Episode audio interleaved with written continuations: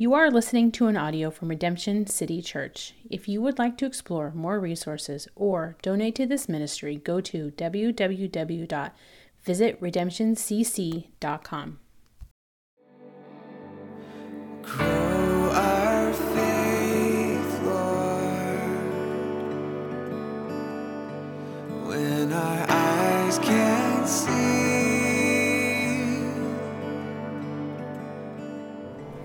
Well, good morning. How's everybody doing? Good morning. Good morning. Oh, thanks. Everybody's awake. All right. Well, man, if this if you were here last week, thanks for coming back. And if this is your first time to Redemption City, we're just super glad that you're here. And we're a brand new church plant. This is our second week, and we're so excited that that you are here. And as we begin this journey, um, man, I'm just praying. I've been praying all week to see uh, what the Lord might do in and through this community and honestly, eventually to the ends of the world. I don't believe that's too big of a place to pray for. So I'm excited about that. And so we're in a nine week series. It's called the DNA series. Um, and in that series, last week, we looked first at what it means to be a new community that's specifically marked by the gospel, right? And the gospel message that because of Jesus and the blood that was shed, we have an opportunity to be in a right relationship with the creator of the universe. And our stories without Christ, right, was a, is a story filled with a lot of sadness and, and isolation and, um, and ultimately death. But with Jesus and with the gospel message, we have an opportunity to be in community for our stories to become God's story, and that's good news. Amen? And so this week we're going to be looking at what does it mean to be a gospel-centered community that's marked by grace. And we're going to take a deep dive into that shortly. And then if you look on the screen, over the course of the, um, the following um, six to seven weeks, we'll be looking at what it means to be a community that's marked by generosity. Like, what does that look like? How, does, how do we live that out according to the Bible? And then, what does it mean to be marked um, by gathering? Being a, a, community that comes together, that prioritizes the Word of God, that prioritizes community. Um, there's a million things that could, we could be doing on a Sunday morning, especially in this beautiful. I'm originally from California, and Oregon's weather in the summer is amazing. And there's so much. Look at the beautiful, I mean, the scenery out there. But we, by faith, are saying that this is the time that we are stewarding for God? And then we're going to look at what does it mean to be marked by going, right? So we come, we gather, we learn the things of God, we study the Word of God, we submit our lives to the Word of God, but then what does that mean when we now activate that and live that out? How do we live out the gospel? How does it not terminate just on you? And you begin to be a vessel and a light for the kingdom. And then I'm really excited. And then we go in on July 14th. And, and, what is the vision of family? What does God have to say about the family unit for the husband and, and the wife? And perhaps if you have children, how does your family become a representation of all that God has called your family to be? That's going to be an exciting time. Then we're going to be moving into the vision of godly manhood. Um, what does that look like for us to be men after God's own heart? We, look, we, we know in Scripture it tells us that David was a man after God's own heart. And so, what can we learn about what that means for our lives, men? And I'm excited about that journey. I'm excited about what that means for us as men. Very soon, we're going to be getting together as for some men's discipleship opportunities. And so, if you are um, basically above the age of 18, I'm talking to you, and, I, and I'm so excited to be able to get to know you more. Um, then we move into the vision of godly womanhood, and that's going to be an amazing time. What does God have to say about how He has uniquely wired and created you and what He's called you to do with a new story? You had a story, but then God gave you a new story. What is that story that God's given you? And then finally, on August 4th, we're going to um, end the DNA series, right? The DNA of our church, um, what, which DNA means the values and characteristics with the vision of covenant family. And that's where it's going to be really exciting. And we're going to talk about what it means to become a member of Redemption City Church after we've been on this journey. Um, and you're going to have an opportunity to hear more about that, to lean in, and to decide if God might be calling you um, to make this your home church and what that means for you. And so that's going to be an exciting time. And so um, if you have your Bibles, and I really, really hope you do, um, you can turn to Exodus chapter 34. We're going to be looking at that briefly in a, in a moment. And if you don't have your own Bible, we do have Bibles um, in the windowsills, those um, t- turquoise colored Bibles, and so feel free to use one. Um, during our service, and we just ask that you would just um, place them right back where they where you picked them up from. And so you know, we'll be using the English Standard Version Bible as our primary translation here at Redemption City. Occasionally, um, I'll, I'll, use the NLT or King James in different versions, but the reason why we use the ESV version here at Room City as our primary text is we believe it has the best combination of a word for word translation of the Bible that's also readable um, for the average person coming to church. And so that, that, that combination we believe ESV does the best. And so um, we're going to pray, so let's bow our heads and let's invite God into um, everything we're doing. Father, I, uh, I thank you this morning, and I thank you for these men and these women and these amazing children, Lord. And even those who perhaps are watching this sermon online um, at a later date. And Lord, give us all the desire to listen well this morning. There's so much that goes on in our week. There's so much, Lord, that's pulling our attention. We just ask that we would focus this morning. Lord, I thank you for just this opportunity to gather together and to talk all about you. And I pray that you would stir our hearts and that you would stir our minds um, towards the right things, heavenly things, pure and praiseworthy things, Jesus. And I hope that you give us eyes to see and that you give us ears to hear because the things we're talking about this morning are as deep as eternity and they're as wide as the universe. Don't let us, don't let us miss the forest of your word, which is so true for the trees of meaningless nuances, God. Don't let that happen. Therefore, I pray that you would help us to rest in your grace and that you would let us reside in your love and that you might let us hear the gospel and that you would empower us, Lord. Empower us this morning to digest exactly what you would have us to have this morning.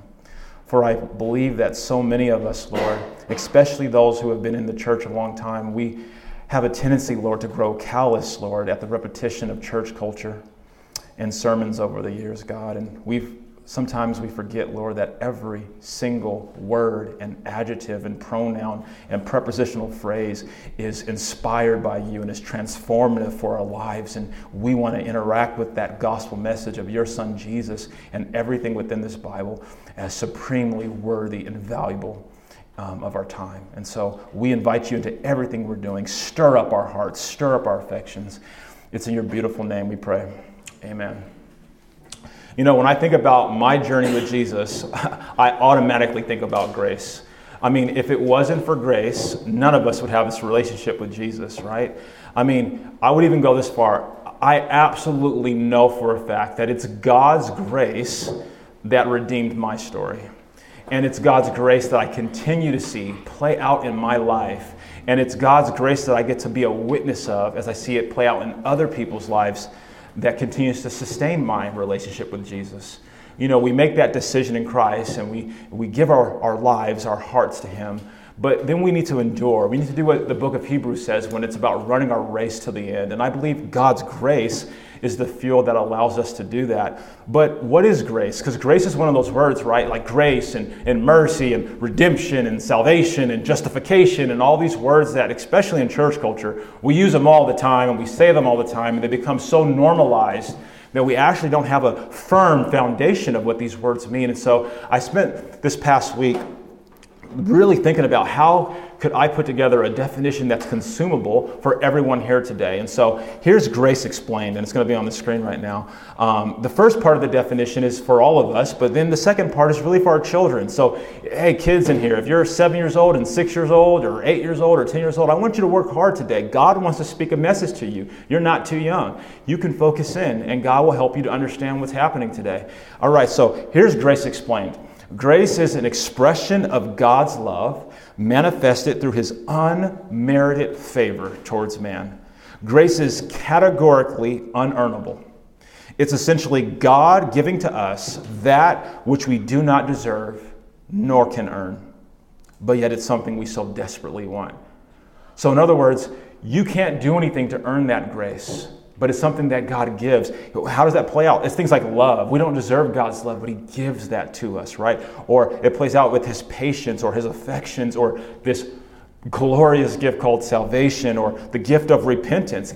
That's a grace from God. The ability to have a conflict in your heart and then for that to reside in a way where you know that you're not right with God and then the desire to get right with God is a gift of grace. So think about this for the children in here. You know, when you're doing something really bad at home and you know you're in trouble, and then you're like, why did I do that? and this is the worst day to get in trouble because it's my birthday and I want to have fun. And, and you remember that your mom and dad said, like, if you do that, you're not going to be able to have your friends spend the night. And you know you screwed up and then you messed up. And you're like, man, now my day's going to be ruined.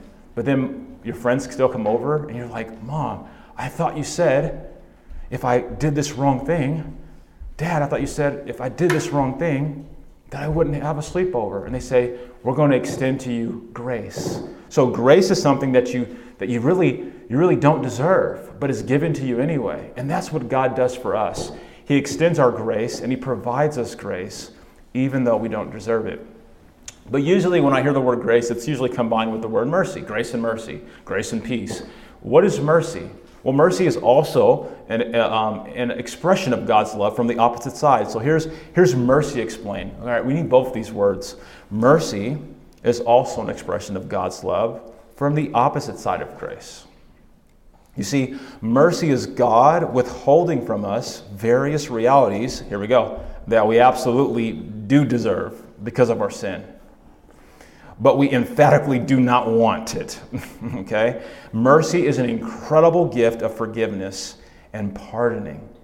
So, in other words, mercy, me, mercy, when God extends mercy, because a lot of times we use grace and mercy interchangeable, they're not the same. Grace is as receiving from God. Grace is receiving from God something that we don't deserve.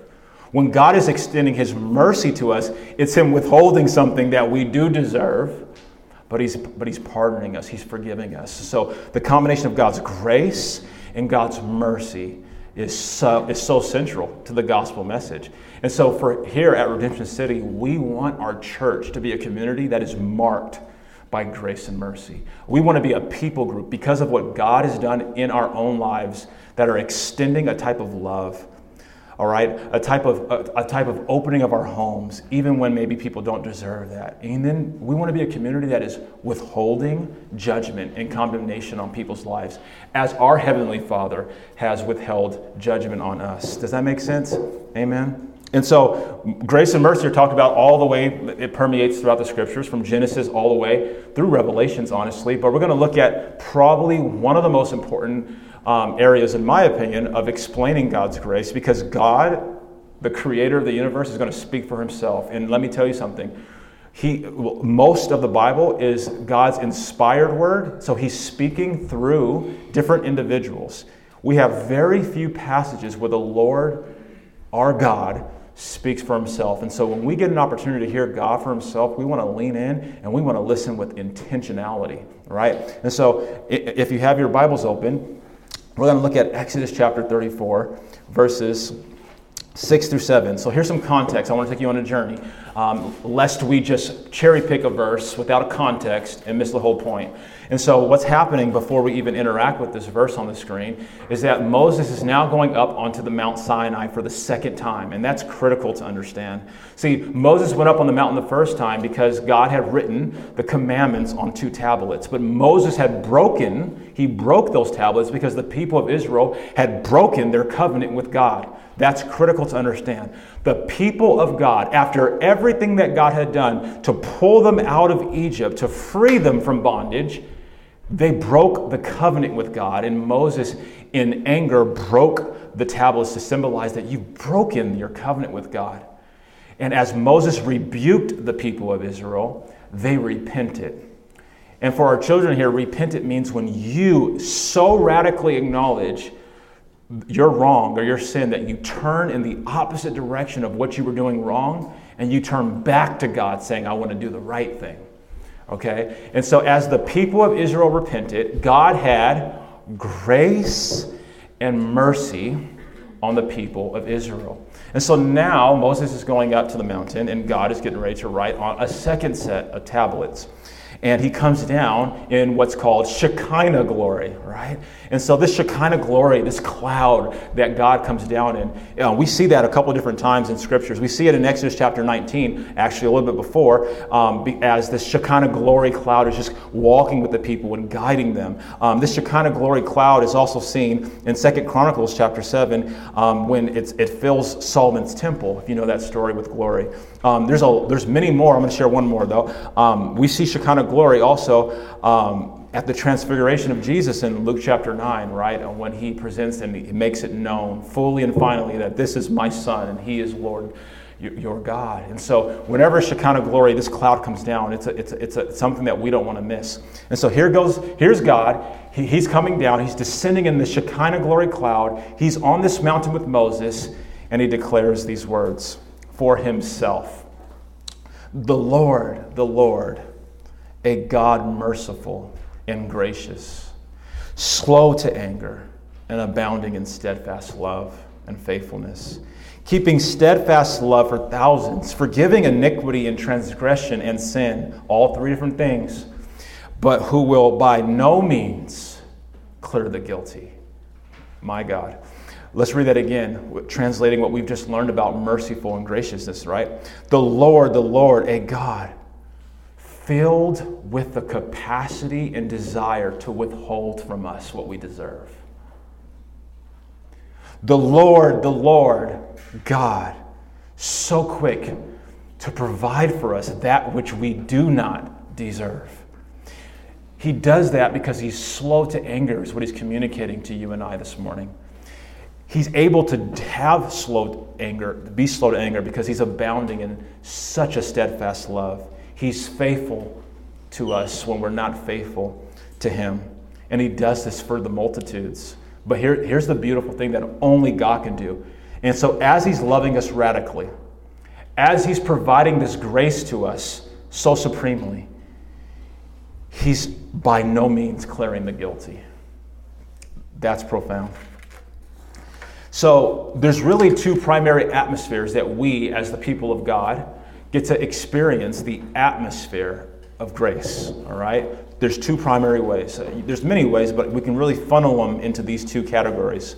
One is God's grace through the atmosphere of Scripture and communion with Him. I want you to repeat after me God's grace through the atmosphere of Scripture and communion with Him. So, when I went through this, as I'm still going through this, but as I've been going through this journey of suffering, and if you don't know, I'm, I'm, I have a lot of different disabilities that I'm still working through, I have experienced so much of God's grace through the atmosphere of the Word of God. I can't tell you how many times when I couldn't lift myself out of my bed, and my wife, who was trained by the physical therapy team to cross my arms over, then put her hand behind my back, and then to lift me up and to help me sit up, and, and to feel so lonely and despondent, but to have the Word of God to be my counselor, to be my best friend. As I would interact with different stories in the gospel, God's grace would just permeate all over the text. And I would be reminded of his love for me as I watched Jesus walk amongst the people and extend that grace to others. But that requires you to be in your Bible. And I want to ask you a rhetorical question Are you spending time in the Word of God to experience the atmosphere of His grace? No, like, no, really. Are you spending time experiencing the grace of God in the atmosphere of Scripture. The Bible is one of the primary ways that God wants to interact with us. If you want to know, I hear people say all the time, I just want to know what God thinks. I just want to know what God says. I can't tell you how many men that I meet with that are, Pastor Brandon, I, I, I'm struggling to lead my family. I'm struggling to know what's right from wrong. I don't, sh- should I take the promotion? Should I not take the promotion? Should I get married this month or should I wait for eight more months? Or should I, how do I, how do I confess this area where I've been sinning? You know, with, you know, with my spouse, you know, um, can, can, you, can you give me the word of the Lord? What does God have to say about, I mean, so, so much of the point of why we have the Lifeway Christian bookstores and online um, Googling, and it's, it's because we're searching for the word of the Lord. We want to know what God says. Well, here's the thing God's thoughts are in the Word of God. So if you want to know the heart of God, you need to know the thoughts of God. And if you want to know the thoughts of God, you need to interact with the Scriptures because the Scriptures represent the thoughts of God. Therefore, you become more knowledgeable about the heart of God. So that's how we experience God's grace. The second atmosphere where we experience God's grace is through the atmosphere of people and through life situations. Repeat after me God's grace. You can do better than that. God's grace, God's grace through the atmosphere of people, in life situations. That's better. You got to wake up. It's a beautiful day, right? And so we experience God's grace so many times through people and life situations. I've experienced um, some of the biggest moments, um, tremendous moments of grace through my marriage by being a failure. and the fact that my wife continues to um, be faithful with me and, and forgiving um, of, of the areas where I fall short. And, and there's actually no more beautiful picture of, in my opinion, of God's grace through people than in the institute of marriage. It's a daily walk of know, you know outdoing each other. I want to provide you grace. No, I want to provide you grace. I want to extend mercy. No, I want to extend mercy. And, and it's a beautiful thing when done rightly. And let me tell you, when it's not being done rightly, marriage is chaotic. And I think that represents life too. When we don't have grace and we don't have mercy permeating over our lives, life doesn't work. And God knows that. That's why he is the supreme example of that. And he sent his son Jesus down with a gospel message to proclaim that. And so, um, grace and mercy, two things. God defines it, book of Exodus, for himself. He breaks it down, how he's slow to anger, how he has, he's, he's abounding in steadfast love. He's going to be faithful to us, but he's going to hold the fact that, hey, we're still going to, we got to deal with this guilt thing, right? We got to deal with this, this sin issue. And so, how do, where do we look to in that? And that's where we're going to go to John. And so, in a moment, not yet, we're going to be turning to John chapter 7. So, if you have your Bibles, you can start to turn there. And it's going to be tor- towards the end of your Bible. Or you can, if you're not familiar with the Bible, you can use the table of contents in the beginning of your book. And we're going to be in John chapter, at the end of John chapter 7 in just a moment. John chapter 7. uh, the, the, the John in the Gospels. Matthew, Mark, Luke, John. that one. All right, but now here, here's the thing. That's my son, guys. All right. Um, and so, before we go there, um, God's grace is, is really nothing like how we extend grace. My wife gives grace very, very well, and I try to extend that back. And I've experienced moments, even with um, Pastor Jack, as we're having our moments where he'll extend grace to me because I'm just being, you know, maybe not agreeable about something or difficult, and, or and vice versa, right? But it's really a, a really cheap version of God's grace. Like, like Jack's version of giving me grace is just nothing like God's version. And my version of extending grace to Jack is nothing compared to it. And, and, but God's grace is perfect. I want, you to, I want you to think about this. Something about with God's grace. See, for us, we have these two issues when we extend grace because we're, we're called in the Bible, specifically in the Old Testament, that we're referred to as the natural man, right? So here's one problem with the way that we extend grace as the natural men or the natural women, all right? Our sinful, our, our, with our, the sin that's kind of indwelling in us. We all know at the core of us that we are falling short. And we know that we have sin in our lives. And so it's easier for us to extend grace. Think about this it's easier for us to extend grace to someone else because we know we need to have grace. It's kind of like I should be extending you grace because I need grace in return. Does that make sense? Here's another reason why we extend grace and mercy much easier um, or in a different way than God does. Because we don't, we don't see all things. We don't see all things. You, I wonder what would happen if you knew the full story to some of the people you've extended mercy and grace to. There are people that you have extended grace to. There are people that you have extended mercy to, and you know only the tip of the iceberg. And if you knew every single thing in their closet, if you knew their deepest, darkest sins, all, when I say people, I'm talking about you and me if everyone knew the full spectrum of what is inside your closet, I think it would be a little bit harder to extend that mercy and grace. We've all done things in life that we're super ashamed of. And we hope that uh, we never have to deal with those things again. But here's why God's grace is so perfect. This is good news. This is, this is the gospel message. Look, God is not motivated by his own sinfulness. So when God is extending grace, it's perfected because he's not coming out of a root of, I have sinned, therefore I want to forgive you of your sin. He's perfect blameless and holy, yet he extends grace. He's not enabled to extend grace by his ignorance. Oh, I don't think you're I don't think you're listening this. He's not enabled to do that because he's ignorant. He knows the full spectrum of your sin. Hello, I'm talking about not just the things you do, the things that you think that are wrong and faulty and filled with pride and selfish ambition, yet He extends grace. So God's grace is not like man's grace. He is holy and righteous.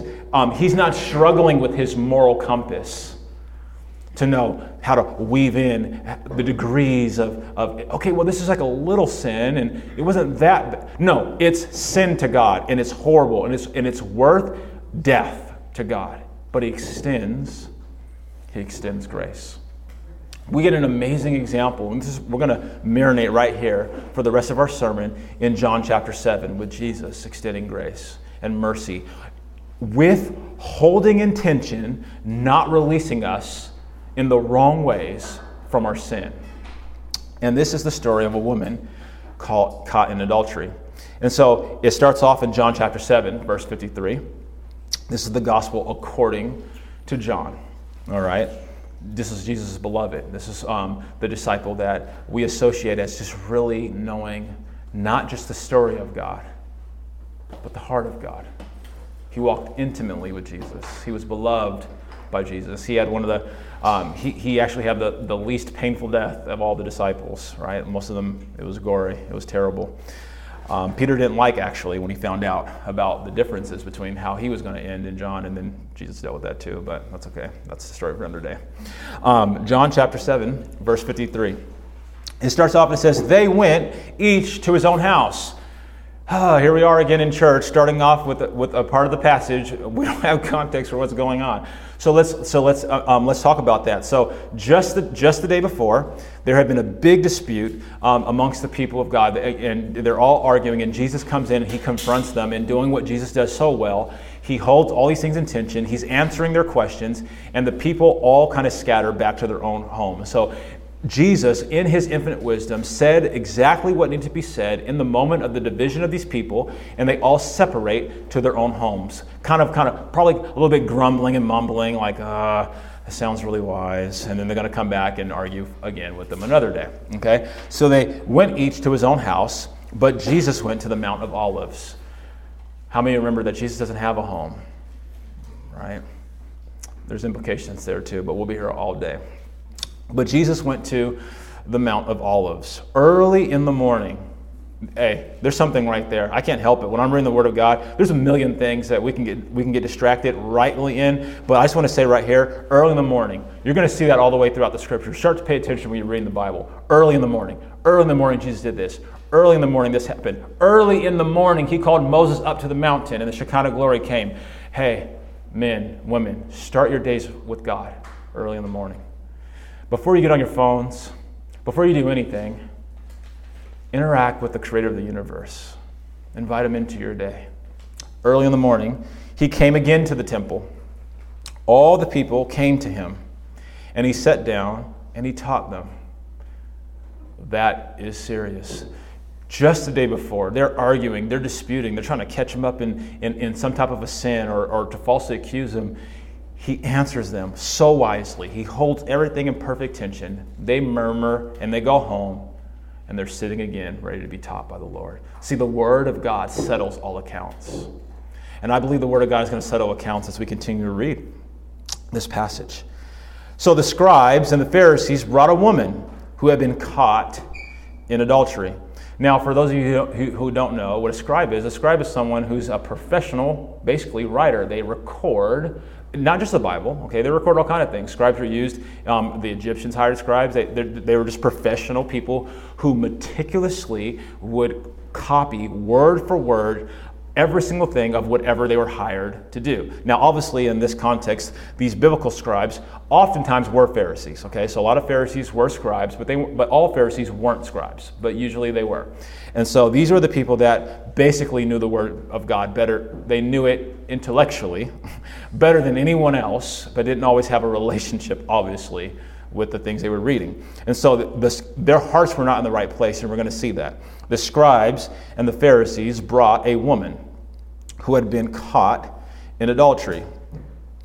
And placing her in the midst, they said to him, Teacher, this woman has been caught in the act of adultery. Now, in the law, Moses commanded us to stone such a woman.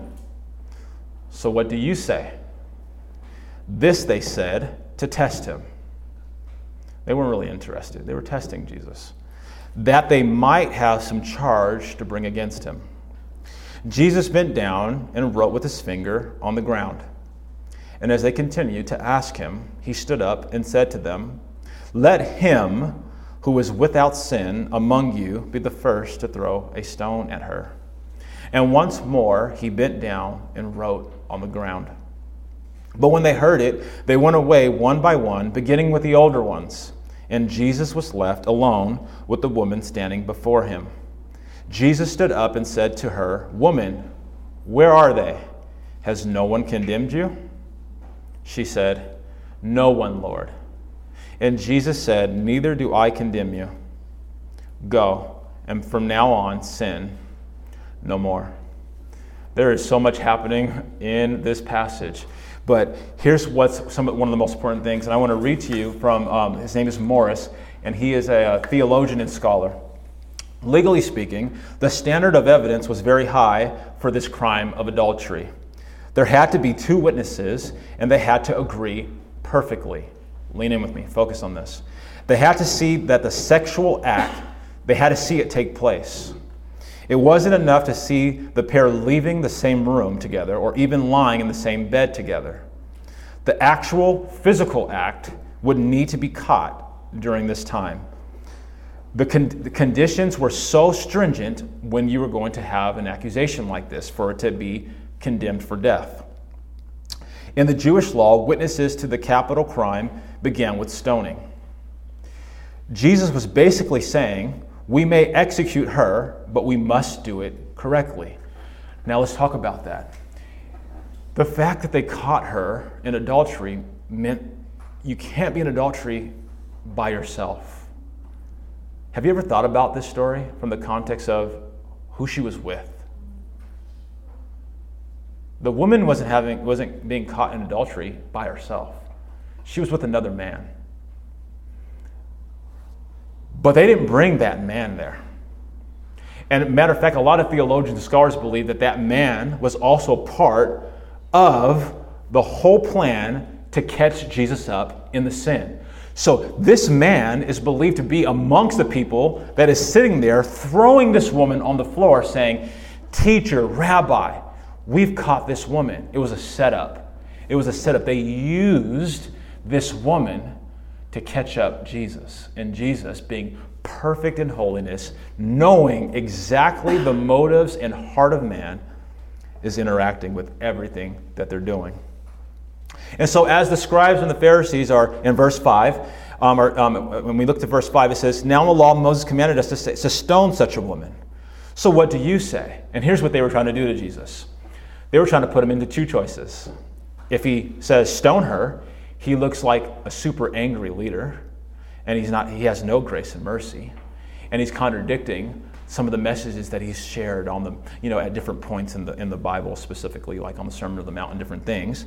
But if he, but if he um, pardons her, then he breaks the law of Moses. So what do we do? What is Jesus going to do? And what do we learn as his people? So this they said to test him, that they might have some charge to bring against him. Oh, by the way, just a couple chapters before, he, um, they had tried to test him with this whole with this money thing, and Jesus says, "Give to Caesar what belongs to Caesar." So Jesus was already saying, "Submit, submit to the law." And so they're trying to catch him up. They're like, "We got him now. We got him now." Here, here. So Jesus bends down and he wrote with his finger on the ground. I love his response. which is a non response. So often, our human nature, when we hear about some, someone who's done something wrong, is to immediately lash out, to immediately be angry.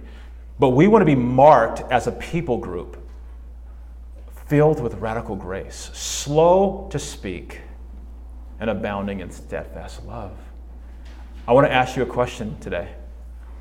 When you interact with someone's sin, when they fall short of whatever standard that you have set before them, is your first response to condemn, to cast judgment, or to pause and to take a moment? So they continue to pressure Jesus, right? They're pressuring him and, and, they're, and they're continuing. What are you going to do about this? What are you going to do about this? What are you going to do about this? So he stood up and he said this Let him. Hey, you, all of you sitting here, Jesus knows that that man is there who is also caught in adultery.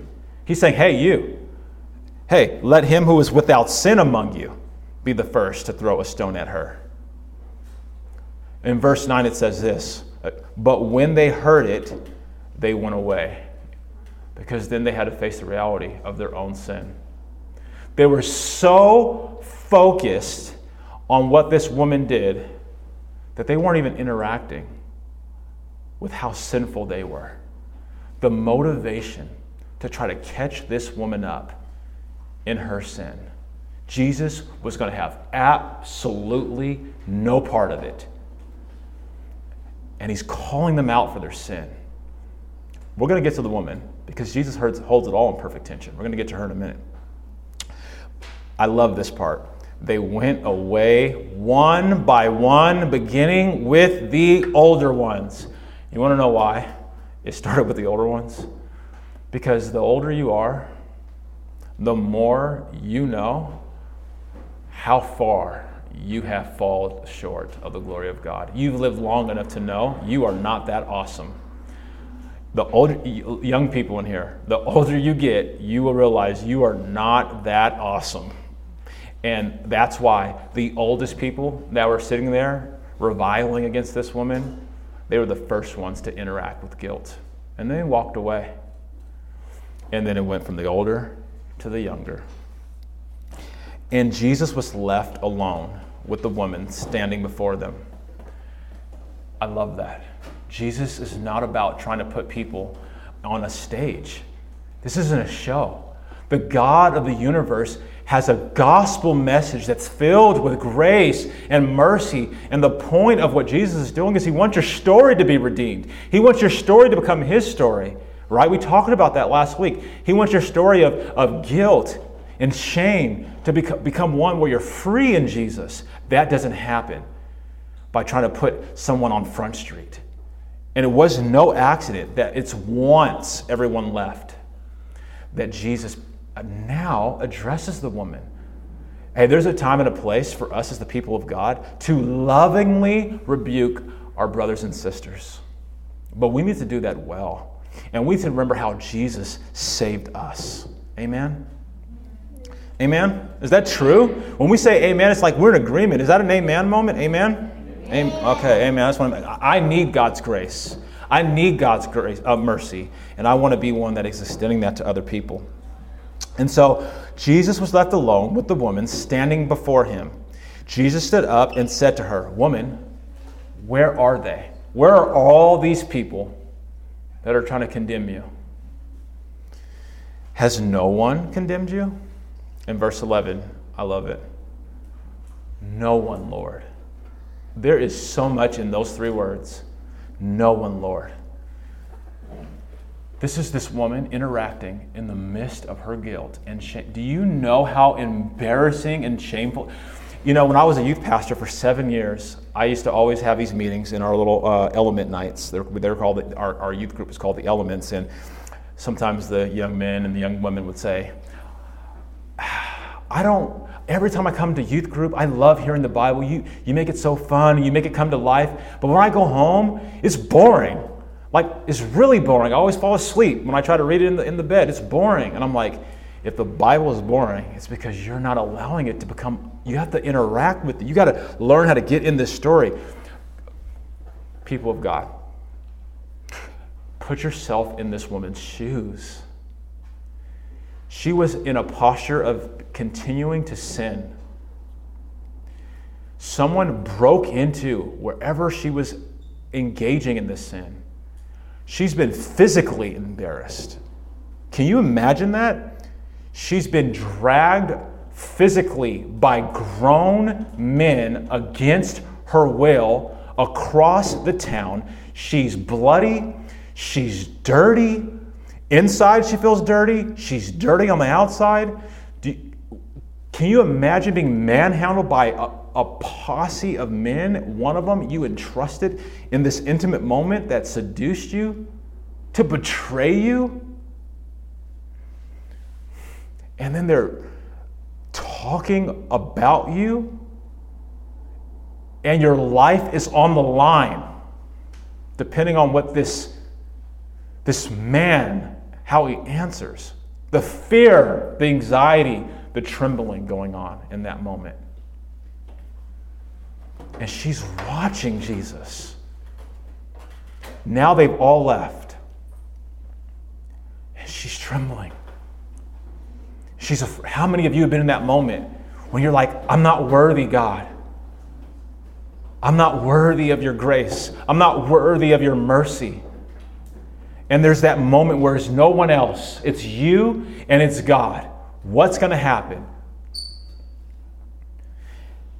And Jesus leans in to this woman. He leans into your life and he says, Who's left to condemn you? She said, No one, Lord. No one. But she calls him Lord. Men and women, children, if we can remember that God is the Lord of our lives in the midst of our most difficult moments, He is actively ready and able to give us grace and mercy for our lives. If we would trust Him with that. And here's Jesus' response, and this is the most important part of the text Neither do I condemn you. Go from now on sin no more. Sin no more.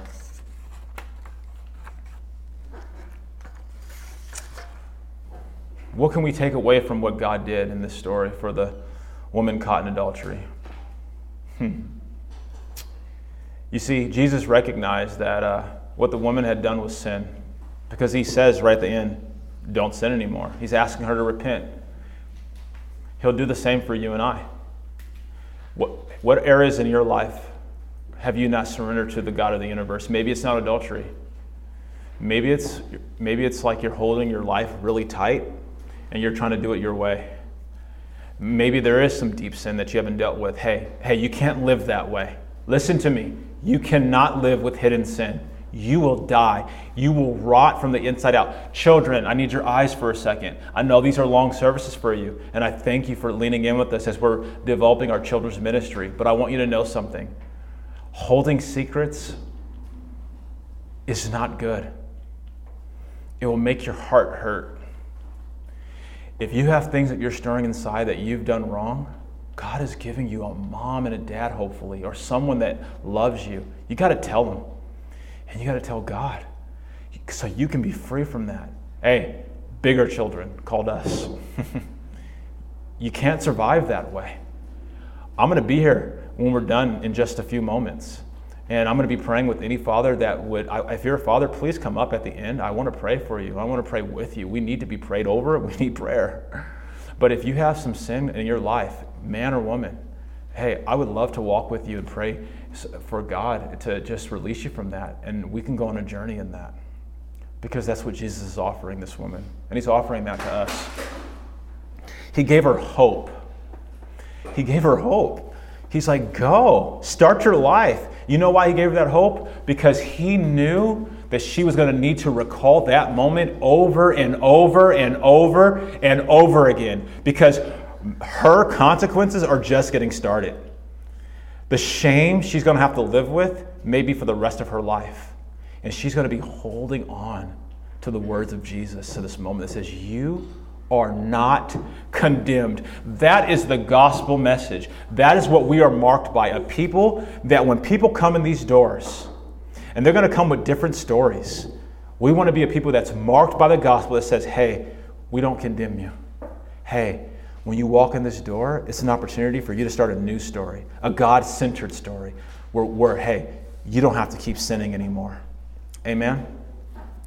So here's three things that God's grace and the gospel does and it produces in us if we submit our lives to God.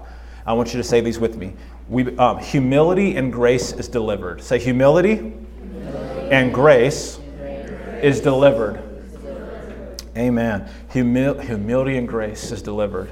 That's what the gospel will do in you and through you if you allow it. The second thing is it'll produce awe filled worship. Say, awe filled worship. We want to be a people group that has an awe filled worship that says, God, I'm fully acknowledging that I've fallen short. I'm acknowledging that I sin. And your, your radical grace and mercy upon my life causes me to have an awe filled worship, God. I don't deserve you but I'm so thankful to have you. And finally, it produces a spirit of generosity. Say, a spirit of generosity. Spirit of generosity. That's where we're going next week.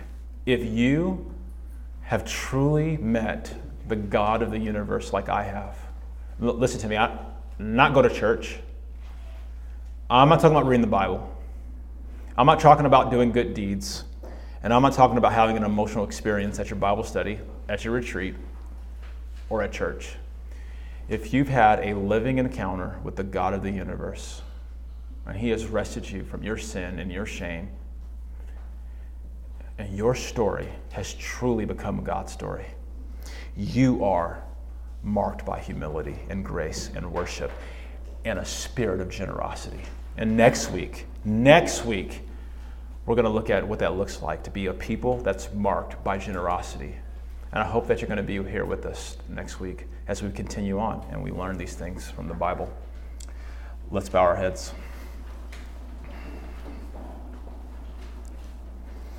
Gracious and loving God, I thank you for these men and women, and I pray that we might digest the multitude of words that have been put together in all these sentences that we call Scripture in this glorious book called the Bible.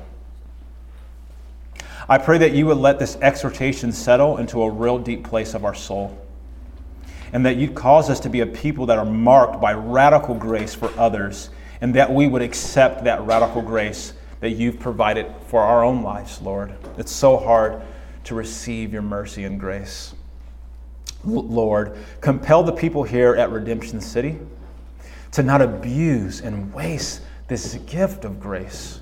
I pray that we would move on from a performance based Christianity that would have us continuing to spin our wheels, but not really enjoying the inner realities of who you are. Lord, cause us to have a relationship that's defined by the gospel, permeating with your love and your grace across our lives. And I pray that, Lord, we would admit to you when the Holy Spirit convicts us of our own sin, like Jesus did with the woman caught in adultery. Because, Lord, I, I honestly don't know how our decision in Christ and ultimately our salvation can be authentic if we really don't admit right now that we are broken and that we are sinners and apart from you we have no shot. We are struggling with our sin, God. You are good and beautiful and right and glorious. And I pray with all my heart that I've done a good enough job this morning communicating your word faithfully. I pray that in our interactions after service that we would enjoy each other's fellowship, even for just a few moments.